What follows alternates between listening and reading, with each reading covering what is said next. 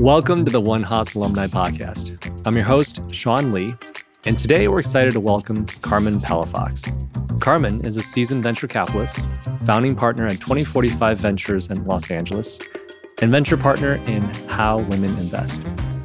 In addition to her work as an investor, Carmen is also an advocate for diversity and inclusion in tech and has received the Rising Star Award from the Los Angeles Latino Chamber of Commerce. She is a board member at National Venture Capital Association, was spotlighted by the NVCA as a Rising Star NVC, and featured in LA Magazine as one of 13 of LA's powerful women. Of course, she's also a Haas alumna from the MBA class of 2014. We're thrilled to have you here to share your insights and perspectives on the startup ecosystem and more. So welcome to the podcast, Carmen.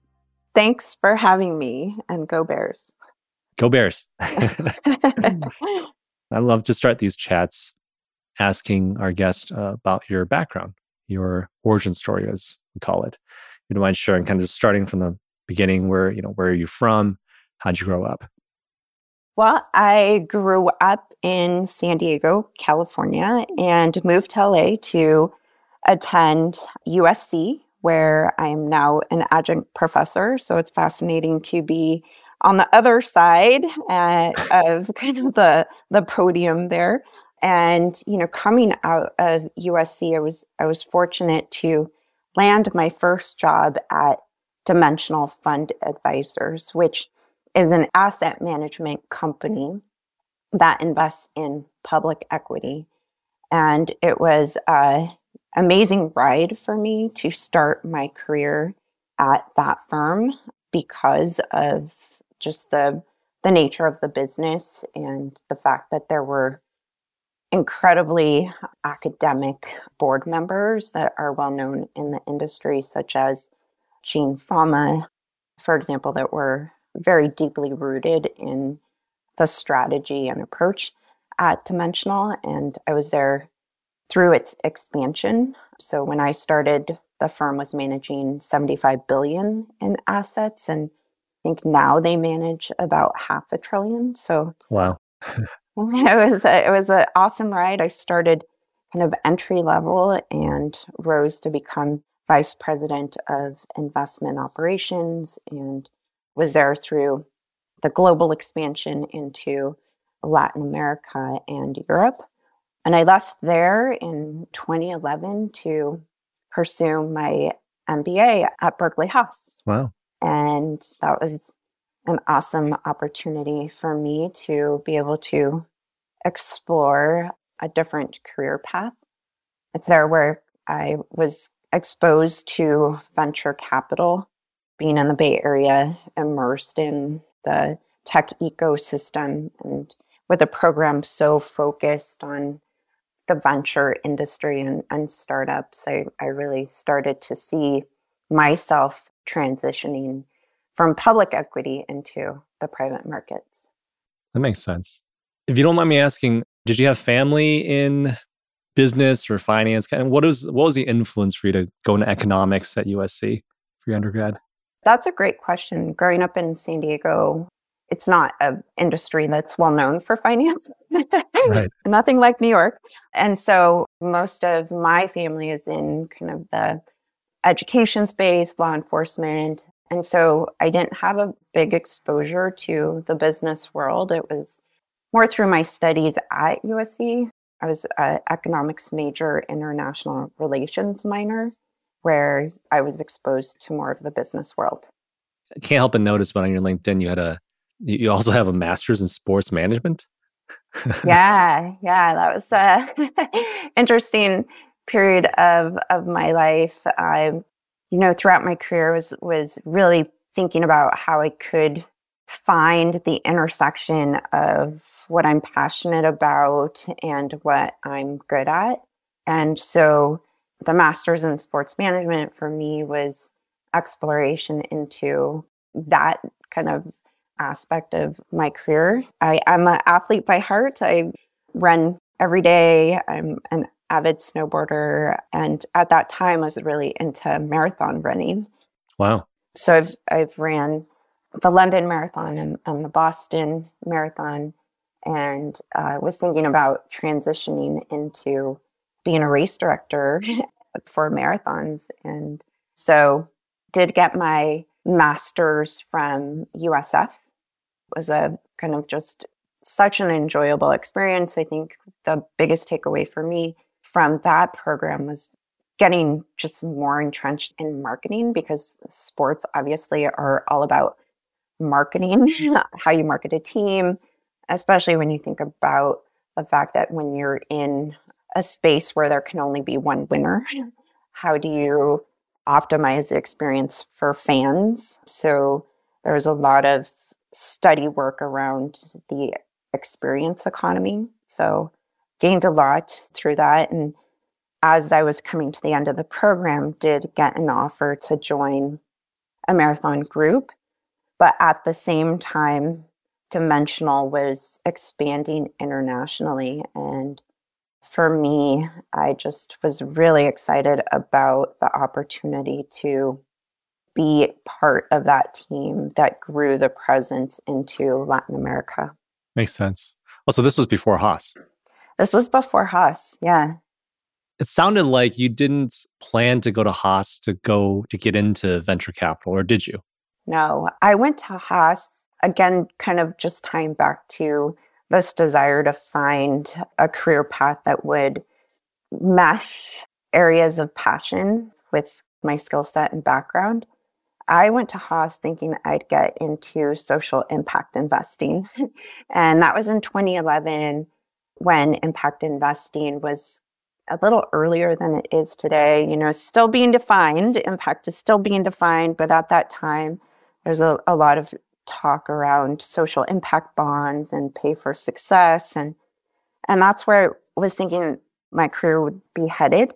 But, you know, one of the advantages of going to Haas is, for me, was the career development group and just the support I got there and the freedom to really explore. And that exploration led me to venture. Wow. So if you don't mind me asking, because I think a lot of MBAs would be curious to this day to hear this, what was your path like breaking into venture? Because it's not that easy. Yeah. In fact, very, very hard because of the nature of the industry.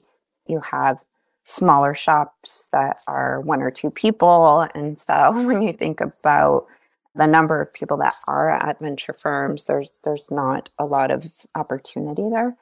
And so for me, my first break into venture was actually starting a fund. And so that's how I broke into venture. But going to Haas really helped me develop my network in venture and pushed me out into the ecosystem. That's amazing. If you don't mind me asking, what were some of the biggest challenges of launching a fund? I guess, were there any shortcuts or tips that you can share with us of how you pull that off? My first fund, MiLA Capital, is focused on investing in frontier tech, as I would call it, or companies that were building physical product, hardware, software companies. And so we invested across all industries, including space tech, climate tech, health tech. And for me, when I was evaluating the opportunity, I saw a big gap in VCs funding hardware software. And I saw that as an advantage. You know, we're going in, we're filling a gap in the market. There aren't a lot of capital providers that will fund hardware software. I was very naive, obviously, at that point. I now understand why there aren't a lot of players in the space, but decided that the team at that time that we had an edge in the space to be able to underwrite the risk in the companies we were funding. So, you know, I would say the edge that I found was having a team that had expertise in the segment and the type of companies we were funding, and also early investors that would be willing to back us as first-time managers. So I think, you know, for anyone wanting to start a fund or break into the industry, I think it's important to have those early believers, similar to a startup. Right. Getting angel investors, that was just critical for us to be able to start the fund and then be able to make investments.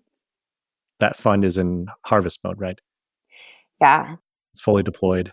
It's fully deployed. We've made awesome investments in the fund. And I'll talk about one because it ties back to the Berkeley community, Caban Systems. Caban Systems is in the climate tech space. The founder is, her name is Alejandra Castillo-Rash. She received her master's from Berkeley. And she actually was a researcher there and then went on to work for Proterra, which is builds electric buses. So she has deep expertise in batteries and then decided to break off and start Caban Systems because of her background and roots in telecom. So Caban Systems allows cell tower owners who are currently using diesel energy to transition over into clean energy. Caban Systems products are battery storage that uses renewable energy, and also they have a software platform that allows cell towers to manage their energy usage. Wow. And at MiLA, we invested in the seed round, and the company now is at Series B. So wow. A Berkeley success story there out of the MiLA fund. Do you mind sharing a little bit about 2045 Ventures? What do you guys invest in?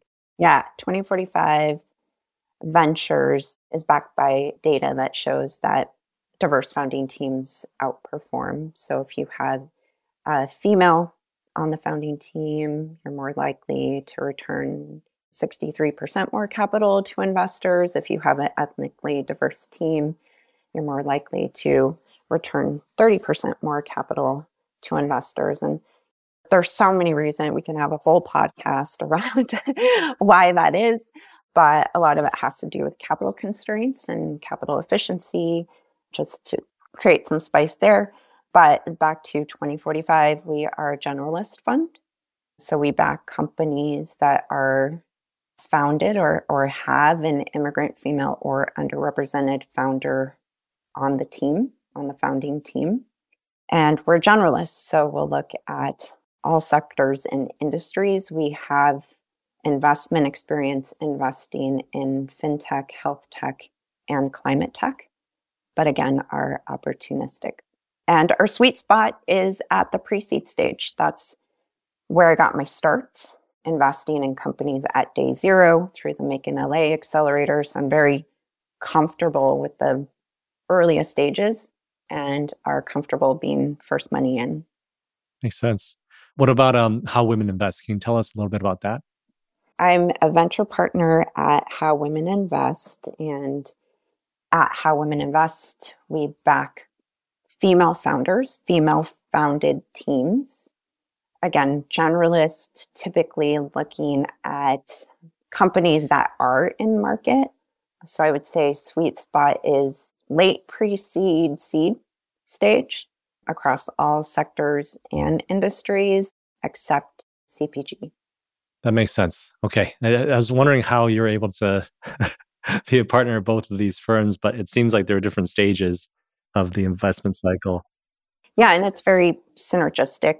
2045 invests in female founders, and so if it's not a fit for one, it might be fit for the other, and vice versa. Right. You know, since it's International Women's Month, I want to ask you, what are some of the biggest challenges facing women in your industry today in 2023? That is a very kind of loaded question, right? I think as women, we don't want to think that our gender will hold us back, but there are systemic issues. There's bias that people may or may not be aware of that continue to be challenges. And I think one of the reasons that women are successful when they do get funding is because they are capital constrained and do have to be more efficient. I mean, the same is true for underrepresented founders. You just don't know if there will be capital around the corner. So you are more judicious with what you have. And on the flip side, I think there needs to be more capital allocators that are focused on outcomes, meaning we want to see more women founders, we want to see more women funders, and so being focused on that as a primary driver to change the status quo. I think it's important to create more balance in an ecosystem. I think that should be our objective. It should be about balance. And I think we would solve a lot of these unintended consequences that we see as a result of the technology that's out there today if we were to bring more balance to the industry. And I think on that note, you know, we've seen the news that there was a huge, I guess, gold rush of investments for underrepresented founders, right, and funders in 2020. But as 2022 came around, all the stats were saying that investments in underrepresented founders decreased dramatically. How do we sustain, how do we continue to find that balance, to maintain that balance? It's a loaded question as well. Yeah, it is. And I wouldn't characterize it as a gold rush. If you look at the delta, there's a significant amount of capital that would need to go into underrepresented funders to really start to see the gap close. And so there needs to continue to be more capital to back underrepresented funders that can then support underrepresented founders. I mean, you have a multiplier effect when you back an underrepresented funder, right? Like I, with my fund, will invest in 20 companies that are founded by underrepresented founders, right? So that's the multiplier effect when you invest in a fund manager that is as female or from an underrepresented group. So there needs to be more and more capital. And I thank you for correcting me on that, because I think as a layperson, you know, hearing at least back in 2020, 2021, hundreds of millions of dollars, you know, put into diversity or inclusion funds, right? It just sounds like it's so much money, but in the full context of VC, I just quickly Googled this, I know out of what, $600 trillion or how much, I don't know how much dry powder is out there these days. It's still such a small fraction of the pie. Yeah, there's very few underrepresented managers that have broken the $100 million mark in a fund. And so compare that to the billion-dollar funds, and that's the delta. So unless we have allocators that are going to put serious dollars behind fund managers, it's going to persist.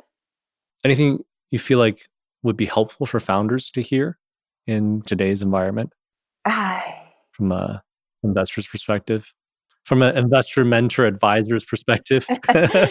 You know, this is, and from a, now sitting in a professor role, I think about like, this is going to be the topic of discussion in my next class, is exactly what just happened in the industry and the potential ripple effects it will have.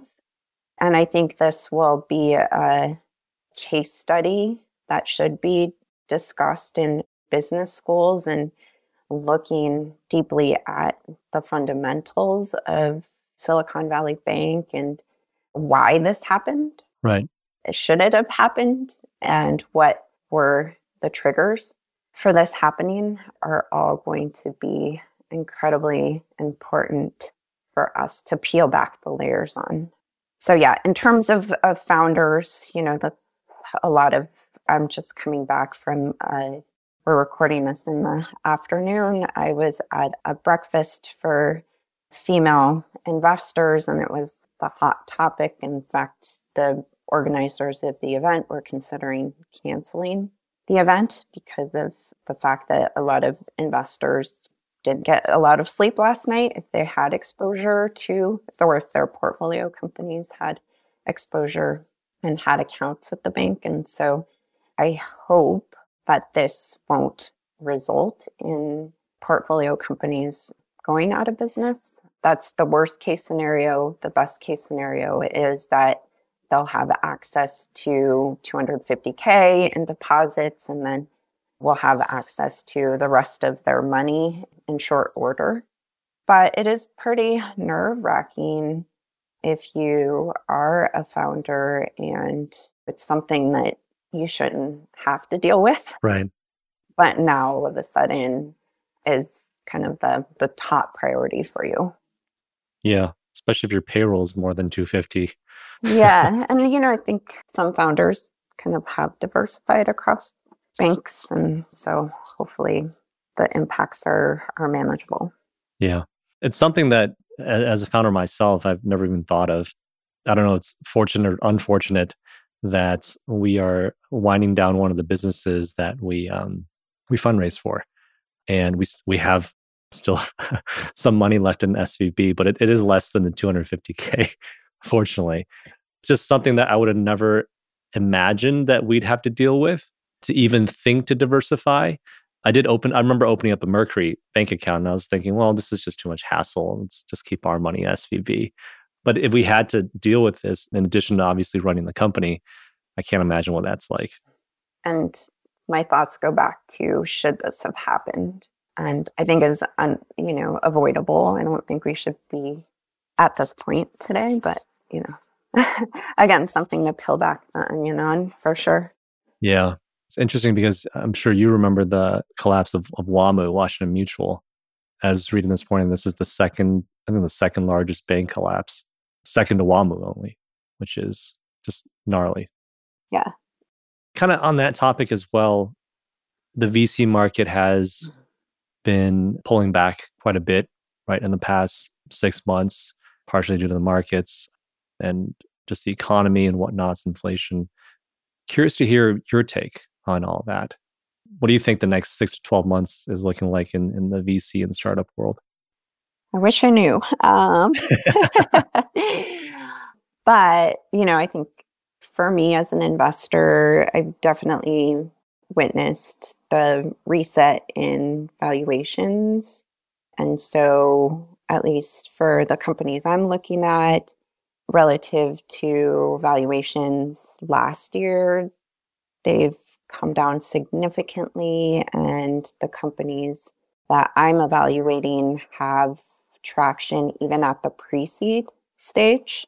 They have product in market, they have revenue, they have clients, and so I think the bar is higher for companies going out there to raise. I think a lot of VCs are preoccupied with about companies in their portfolio and managing for their existing portfolio right now.